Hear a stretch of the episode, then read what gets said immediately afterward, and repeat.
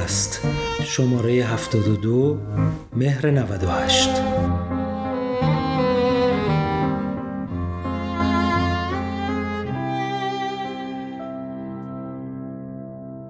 لایحه تجارت پس از 15 سال در مجلس مطرح شد اما صدای اعتراض فعالان اقتصادی را بلند کرد. مقاومت پیرمرد فرانسوی در برابر اصلاحات. گذشته در برابر تغییر مقاومت می کند. این جمله را یکی از شخصیت های اصلی سریال 112263 به قهرمان داستان می‌گوید. وقتی می‌خواهد با سفر به دل تاریخ مانع ترور جانف کندی رئیس جمهور اسبق آمریکا شود. گذشته نه تنها تغییر را دوست ندارد که اصلاحات را هم نمیپذیرد و این تنها شامل داستانهای تخیلی و هالیوودی نمی شود بحثی است که حتی قانون را هم در بر می‌گیرد. قانون تجارت ایران که در 13 اردیبهشت سال 1311 تصویب شده بود سالهاست در برابر تغییر مقاومت می کند و آخرین اصلاحات آن به سال 1347 باز می گردد. قانونی که بر مبنای قانون تجارت 1807 فرانسه معروف به کد ناپل اون نگاشته شده بارها تا آستانه اصلاح و تغییر رفته و دست نخورده باز آمده است. آن هم در شرایطی که تجارت سال 1392 با آنچه در 1311 انجام می‌شد تفاوت‌های چشمگیری پیدا کرده است. با این همه مدل اصلاح این قانون قطور معمولا اصلی ترین دلیل ثابت ماندن بوده است. اصلاح قانون تجارت نیز این بار با سر صداهای فراوانی همراه بوده و منتقدان بسیاری برای عملکرد مجلس تراشیده است آن هم زمانی که این اصلاحات که به نام لایحه تجارت شناخته می شوند 15 سال است در کمیسیون های مجلس خاک می خورد. لایحه 15 ساله کمیسیون های مجلس گنجینه ای از لوایح و طرحهایی هستند که در دوره های متمادی چندین بار از سوی نمایندگان اصلاح شدند تغییر یافتند یا به دولت بازگشتند و سرنوشت برخی از آنها هنوز در حاله از ابهام قرار دارد. اما 27 مرداد سال جاری یکی از لوایحی که در پیش مجلس گم شده بود پس از 15 سال به صحن علنی راه یافت. این روزها نمایندگان در حال بررسی و تصویب لایحه تجارت هستند که به عنوان قانون مادر در بخش تجارت شناخته شده است. و در صورت تصویب تمام مواد این لایحه قاعده این بازی از اساس تغییر خواهد کرد. البته با توجه به حجم بالای مواد این لایحه کمیسیون اقتصادی مجلس تصمیم گرفت این لایحه به صورت باب به باب و در پنج مرحله در دستورکار مجلس قرار گیرد. البته اگر کمی به عقب برگردیم بارها ارائه دهندگان این قانون به مجلس که یکی از آنها امروز بر صندلی وزارت امور اقتصاد دارای نشسته است بر پیوسته تصویب شدن این لایحه در مجلس تاکید داشتند. بقیده ارائه دهندگان لایحه تجارت این قانون زمانی معنا خواهد داشت که تمام بابهای آن به صورت هماهنگ تصویب شوند. از همان ابتدا ارائه این لایحه به مجلس پیشنهاد شد به منظور تصویب سریعتر این لایحه به چند بخش تقسیم و هر بخش به صورت مجزا نهایی شود. اما ارائه دهندگان این لایحه همان ابتدا اعلام کردند اگر قرار است به صورت مجزا به تصویب برسد بهتر از هیچ وقت مطرح نشود. حتی در دوره تصویب این لایحه بر اساس اصل 85 قانون اساسی نیز بر سر زبانها افتاد. اما این مدل تصویب نیز به دلیل زمانبر بودن آن کنار گذاشته شد. حال پس از 15 سال این لایحه در دستورکار مجلس قرار گرفته. تا لحظه نگارش این گزارش نیز بخش اول باب قراردادهای تجارتی در 12 فصل و 331 ماده به تصویب نمایندگان رسیده است و سایر بابهای این قانون نیز به تدریج در دستور کار قرار خواهد گرفت. از موارد قابل توجه در باب اول لایحه تجارت به رسمیت شناختن اسناد و اوراق الکترونیکی است. در این لایحه برای اولین بار سند الکترونیکی نسبت به سند کاغذی ارجحیت دارد. اما تنها چند روز پس از تصویب بخش اول لایحه بسیاری از فعالان اقتصادی و حقوقدانها در مصاحبه های رسمی و شبکه اجتماعی به مواد این لایحه و سرعت تصویب آن در صحن اعتراض کردند. بسیاری اعتقاد داشتند تغییر در قانون تجارت جدید تنها تحت نظر چند حقوقدان و بدون مشورت اقتصاددانان یا فعالان اقتصادی انجام شده. و نظام اقتصادی کشوری را که 80 سال با یک قانون تجارت کار کرده است نمی‌توان یک شب تغییر داد. در این میان اعتراضها به استارتاپ ها و شرکت های دانش هم رسیده و به اعتقاد این دسته از افراد در این لایحه به دغدغه شرکت های دانش بنیان و استارتاپ ها توجهی نشده است. مواد لایحه بررسی لایحه تجارت باب قراردادهای تجاری در صحن علنی 27 مرداد ماه آغاز و پس از دو هفته در 11 شهریور ماه به پایان رسید. در این باب مواد درخور توجهی به تصویب رسیدند که از بارزترین آنها می‌توان اعتبار بخشیدن به سند الکترونیکی را نام برد. بر اساس تبصره یک ماده 134 بارنامه به صورت الکترونیکی ساده و یک نسخه چاپی از آن که به امضا یا مهر صادر کننده رسیده است به فرستنده تسلیم می شود.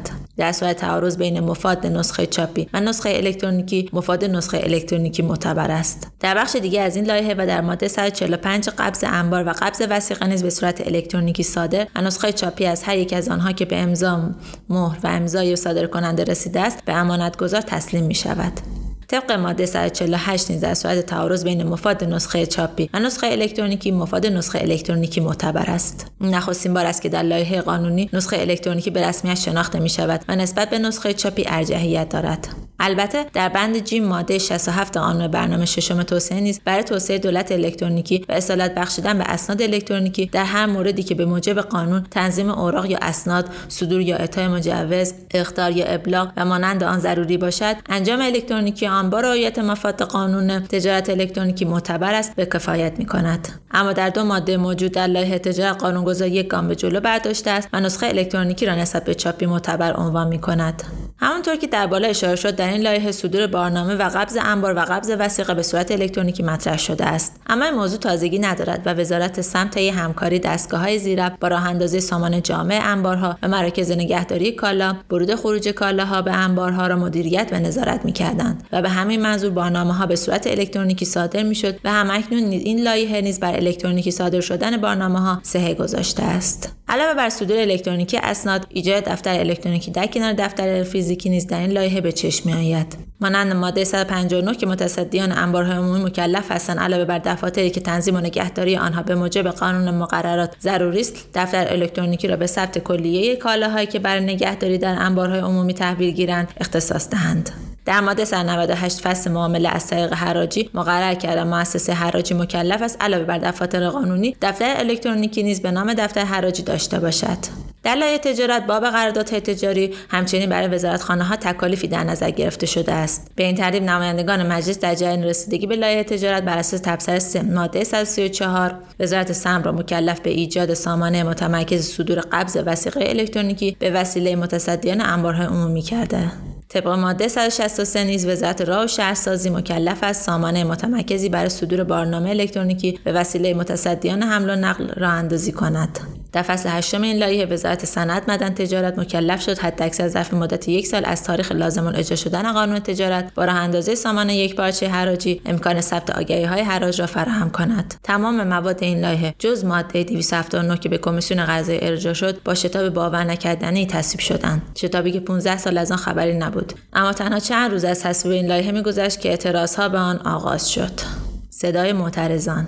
331 ماده بخش قراردادهای تجاری لایحه تجارت تنها در دو هفته تصویب شد و علیرضا سلیمی نماینده محلات در یادداشت انتقادی حتی از تصویب 109 ماده از قانون تجارت دو ساعت نیز خبر داد که به نوعی رکوردی برای مجلس دهم به حساب میآید. نحوه تصویب چنین لایحه مهمی صدای اعتراض فعالان اقتصادی و حتی برخی از نمایندگان را نیز بلند کرد. حسین علی حاجی دلیگانی نماینده شاهینشهر از جمله نمایندگانی بود که به همکاران خود به خاطر ارائه نکردن پیشنهاد درباره لایحه تجارت اعتراض کرد و گفت غیر از بنده که پیشنهادهای ارائه کردم هیچ کدام از 288 نماینده مجلس پیشنهادی ارائه نکرده است. بنابراین وقتی پیشنهاد نباشد مخالف و موافق نمی‌توانند صحبت کنند. چون این لایحه و گزارش کمیسیون هم تخصصی است. بنابراین نمایندگان با آن ورود پیدا نکردند. البته تمام نمایندگان نیز با این لایحه مخالف نبودند. بسیاری از آنها تصویب این لایحه را گام موثری در اصلاح نظام اقتصاد تجاری کشور می‌دانند. برخی از حقوقدانان نیز به اصل لایحه اعتراض کردند چرا که بقیده آنان نباید قانون مادر به این صورت اصلاح شود. آنها معتقد بودند جای اصلاح موارد مشکلدار قانون قبلی کل قانون تغییر کرده است. این اعتراضات در حال شنیده می شود که وقتی برای اولین بار در اواخر دولت اصلاحات و درست زمانی که فرهاد دشپسند مسئولیت معاونت نظارت و برنامه‌ریزی وزارت بازرگانی را بر عهده داشت و به صورت مستقیم بر تدوین لایحه پیشنهادی تجارت نظارت می‌کرد این رو کرد که باید قانون تجارت تغییر کند مد نظر قرار گرفته بود و در جلسه که برای معرفی این لایحه آن زمان برگزار شد همه متفق القول بودند که قانون تجارت فعلی کارآمدی لازم را ندارد و قانون باید به صورت کامل تغییر کند. همین دیدگاه که آن زمان طرفداران داشت امروز مورد انتقاد برخی از افراد قرار گرفت. یکی دیگر از مواردی که همکنون مورد توجه فعالان اقتصادی قرار گرفته این است که نمی‌توان قانون را که سالها مورد استفاده فعالان اقتصادی قرار می‌گیرد یک شبه تغییر داد. علی مروی کارشناس اقتصادی در صفحه توییتری خود در چند بخش از این لایحه انتقاد کرد. مروی در یکی از توییت‌های خود به فقدان هدفگذاری مشخص در این لایحه اشاره کرد و نوشت گرچه قانون تجارت فعلی خالی از نقص و اشکال نیست اما جز قوانین خوب ما محسوب می شود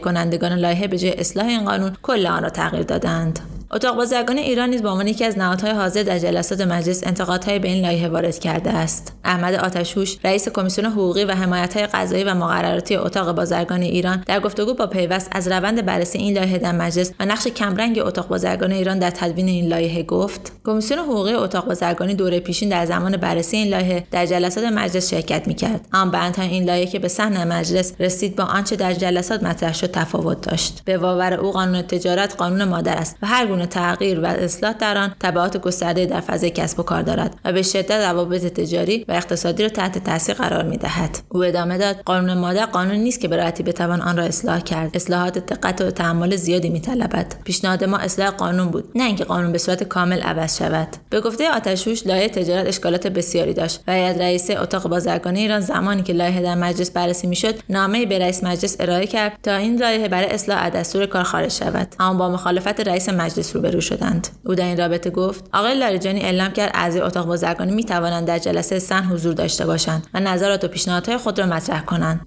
اما در زمان بررسی لایحه با توجه به این نامه داخلی مجلس در صحن امکان تغییر یا نظر خاصی راجع به لایحه‌ای که در حال رسیدگی است وجود نداشت و در عمل ما نقشی در زمان بررسی این لایحه نداشتیم. معترضان در شرایطی اعتراض خود را اعلام می‌کنند که تقریبا 15 سال زمان برای بررسی این لایحه داشتند و درست در زمان رسیدن این لایحه به صحن علنی مجلس صدای اعتراضها بلند شد. محمد رضا پور ابراهیمی نماینده عضو کمیسیون اقتصادی همچنین در واکنش به اعتراض فعالان اقتصادی در گفتگو با اسنا اعلام کرد. درست است که این لایحه مربوط به یک دهه قبل است اما از نظر بروز بودن قابل تایید است. گرچه ممکن است مواردی هم جا مانده باشد یا نیاز به تکمیل و اصلاح داشته باشد. در این میان فعالان حوزه استارتاپ و شرکت دانش نیز در شبکه اجتماعی این سوال را مطرح کردند که جایگاه آنها در این لایحه کجاست و آیا به دغدغه آنها توجه شده است. گرچه بعد در نظر گرفت زمانی که این لایحه نهایی به مجلس ارائه شد هنوز شرکت های دانش یا استارتاپ ها به مفهومی که امروز با آنها روبرو هستیم وجود نداشتند. افشین کلاهی عضو کمیسیون اقتصاد نوآوری و تحول دیجیتال اتاق بازرگانی تهران در گفتگو با پیوست اعلام می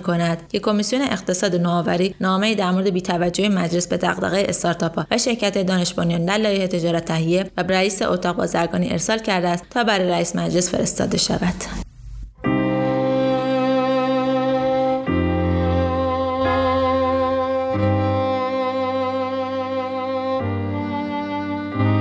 ماهنامه پیوست شماره 72 مهر 98